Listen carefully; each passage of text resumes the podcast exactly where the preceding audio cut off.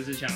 呃训练，其实有分很多很多方式，就是你也可以科学化训练，你喜欢周期化训练，你喜欢情绪化训练，反正呃每一种训练其实它都有它的优缺点。那在本期节目会跟大家介绍这科学化训练该如何开始，然后需要注意些什么，希望大家喜欢。那本期节目一样没有赞助商赞助播出。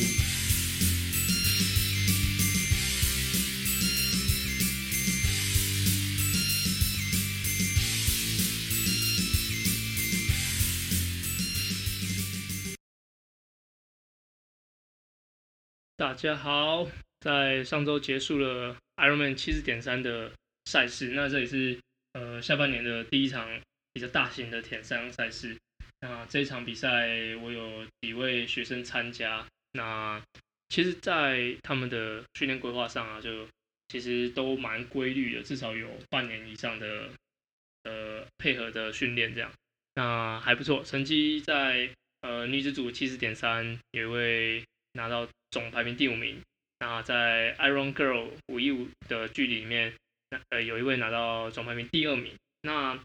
呃虽然我也想。很，我也很开心的讲，想讲说，其实他们的表现非常好。那整个呃比赛过程，我觉得就我在远端用手机看，我觉得非常的呃紧张。那我觉得最后他们成绩也也都还不错，我觉得非常非常开心。那在训练的的安排上，其实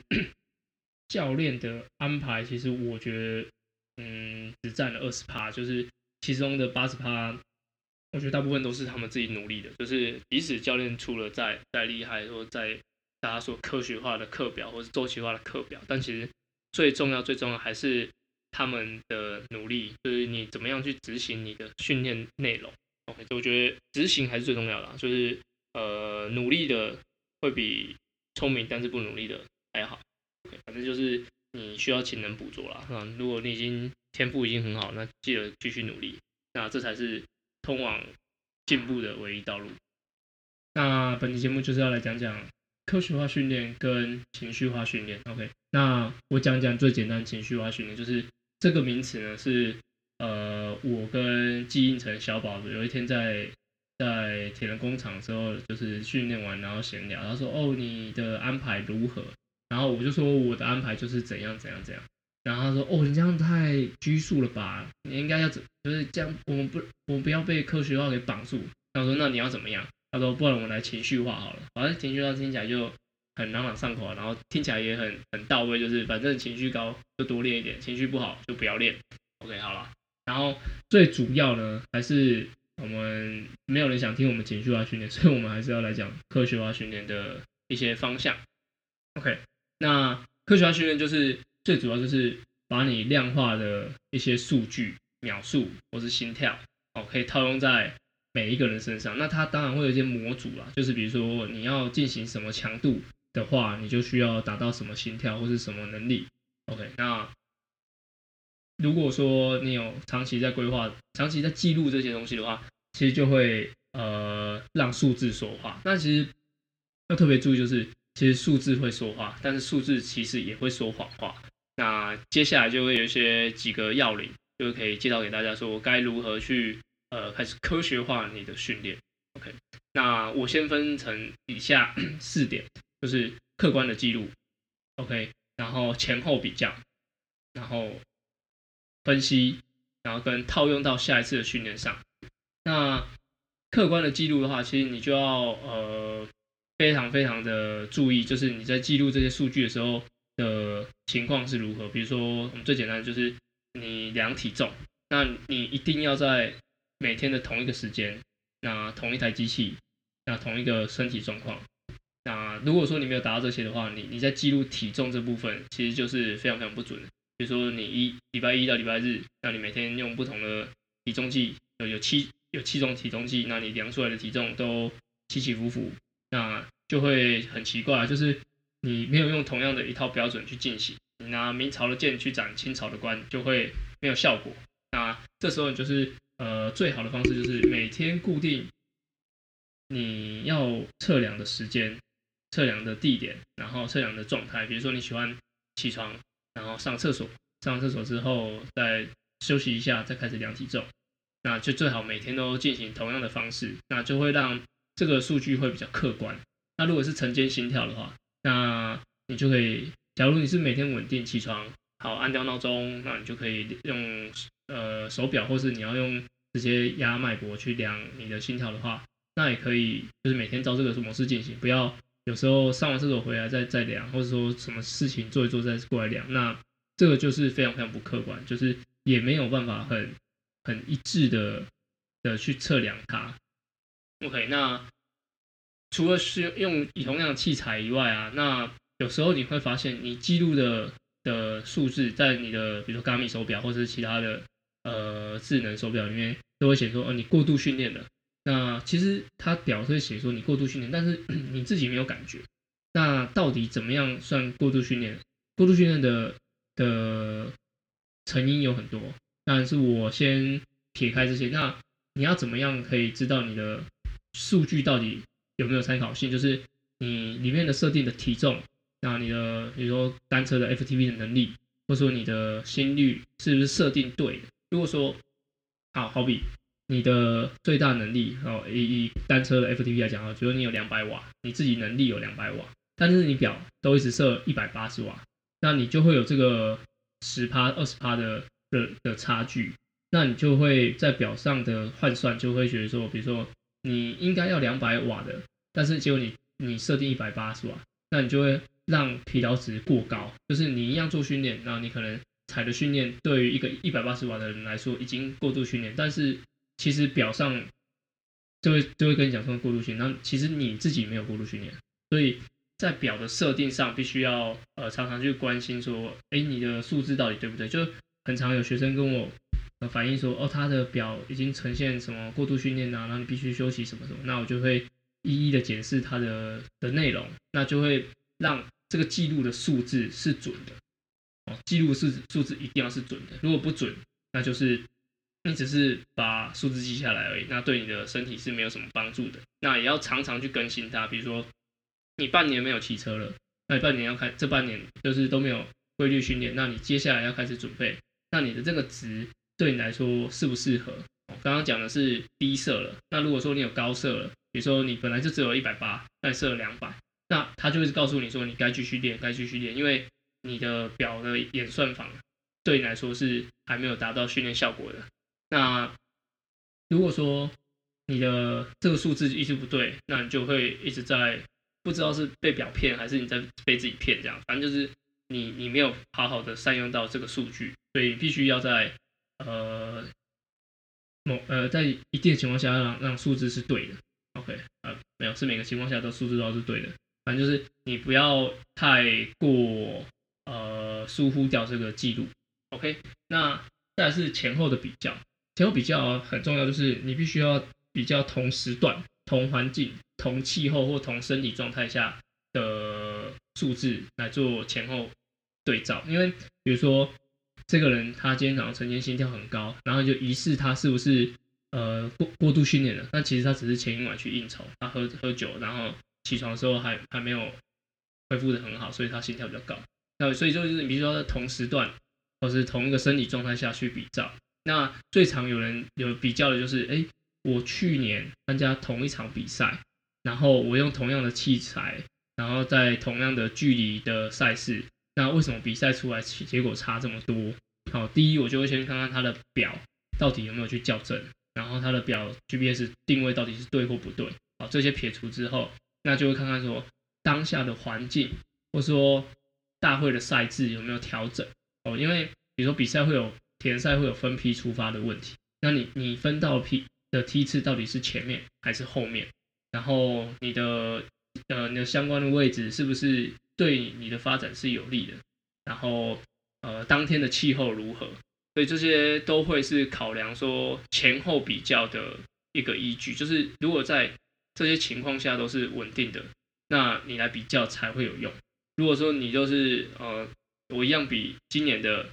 CT 赛事，然后隔一年我拿来就是对照说，我也比一三，今年也比去年比一三，今年也比一三，然后我对照成绩差那么多，结果你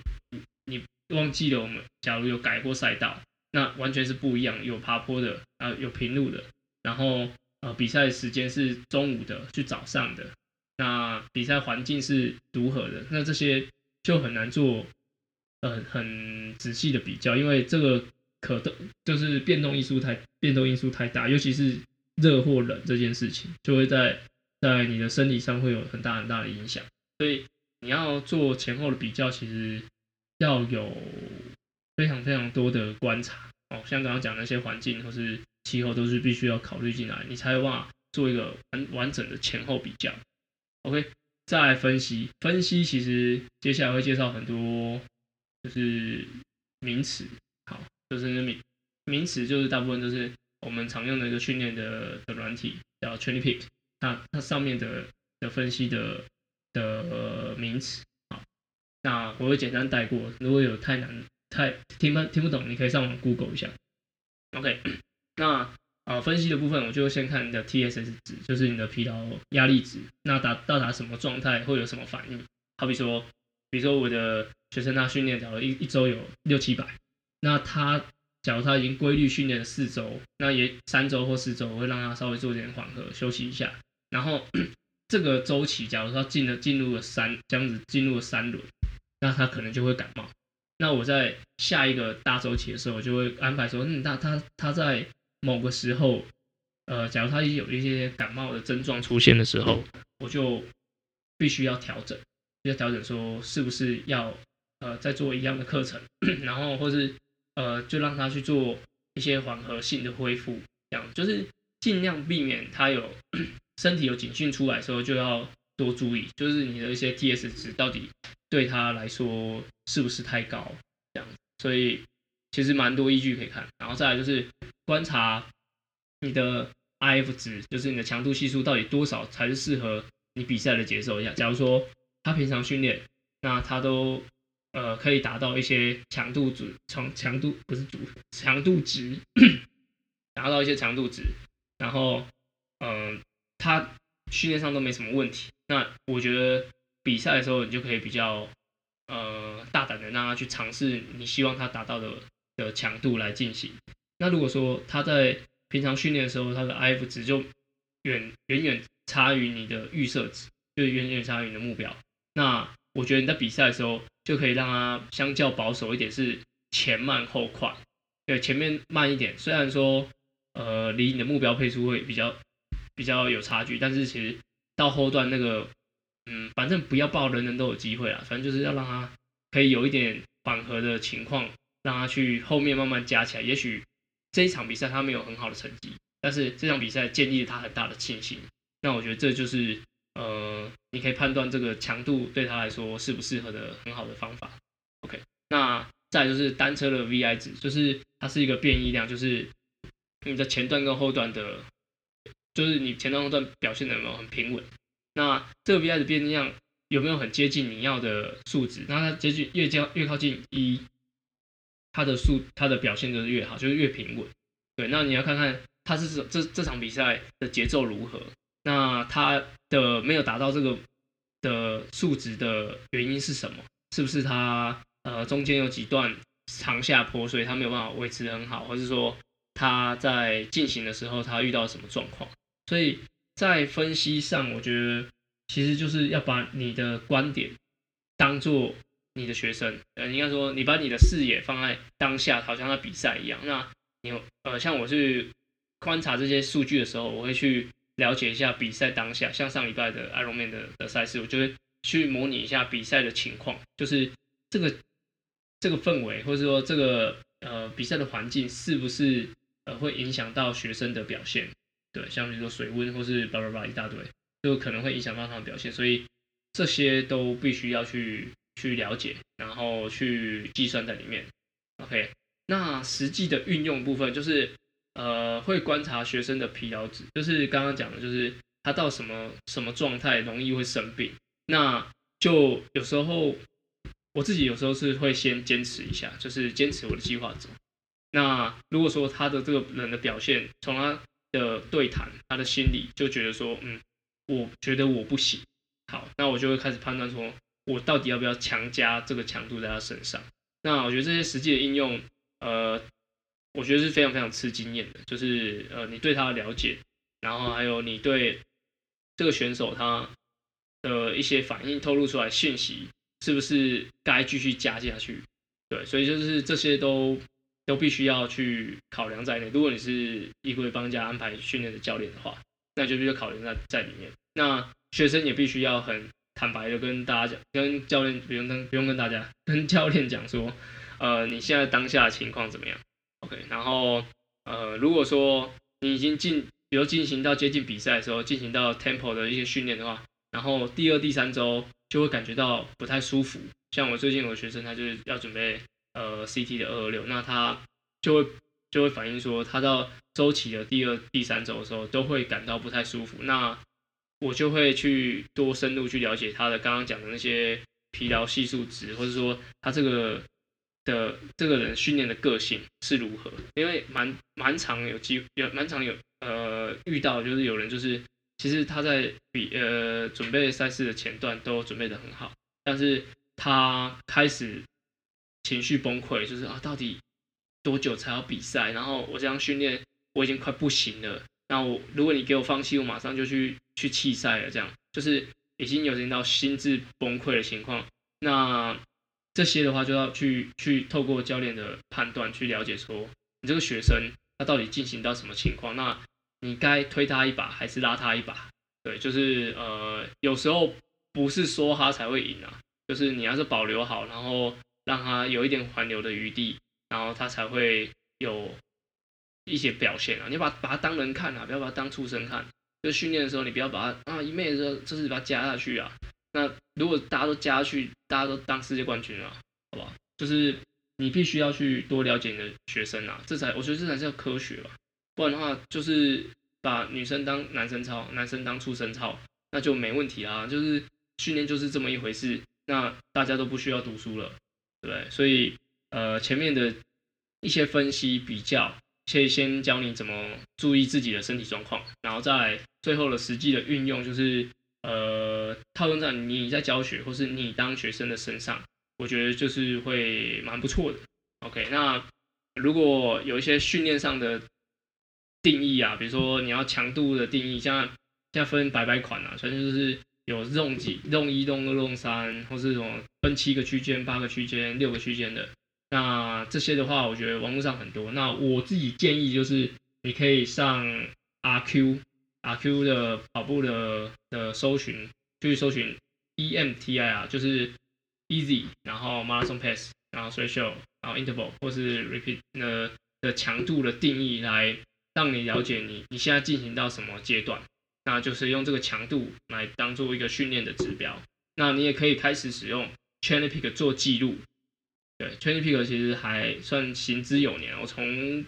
高诶、大学、高中刚毕业升大学的时候就就知道这个软体，然后因为那时候的 Craig 教练就有教我们使用，那我就发现哦，他真的蛮厉害，就是什么都都可以记录下来。那他也算是我觉得现今最分析最好的的一个铁人三项跟单车跑步训练的的软体。不是，你就最简单就是 Gami，你就把数字输入输入好，然后就是每天照了照表操课，然后看 Gami 给你的反馈是如何，回馈是如何。OK，那今天讲了很多科学化训练或是一些训练的安排，还有你要怎么面对你的学生。那下集呢，就来讲讲讲我对赛事是如何安排的。OK，那这礼拜有梅花湖的比赛，那希望选手们都顺利完成。那如果你在准备 CT 赛事了，剩下剩下九周喽，哦，不要再浑水摸鱼喽，哦，不是说报名就可以完赛哦，你一定要练习的，OK？好，如果有什么问题可以脸书、IG 私讯我，然后我会再跟大家做分享，感谢。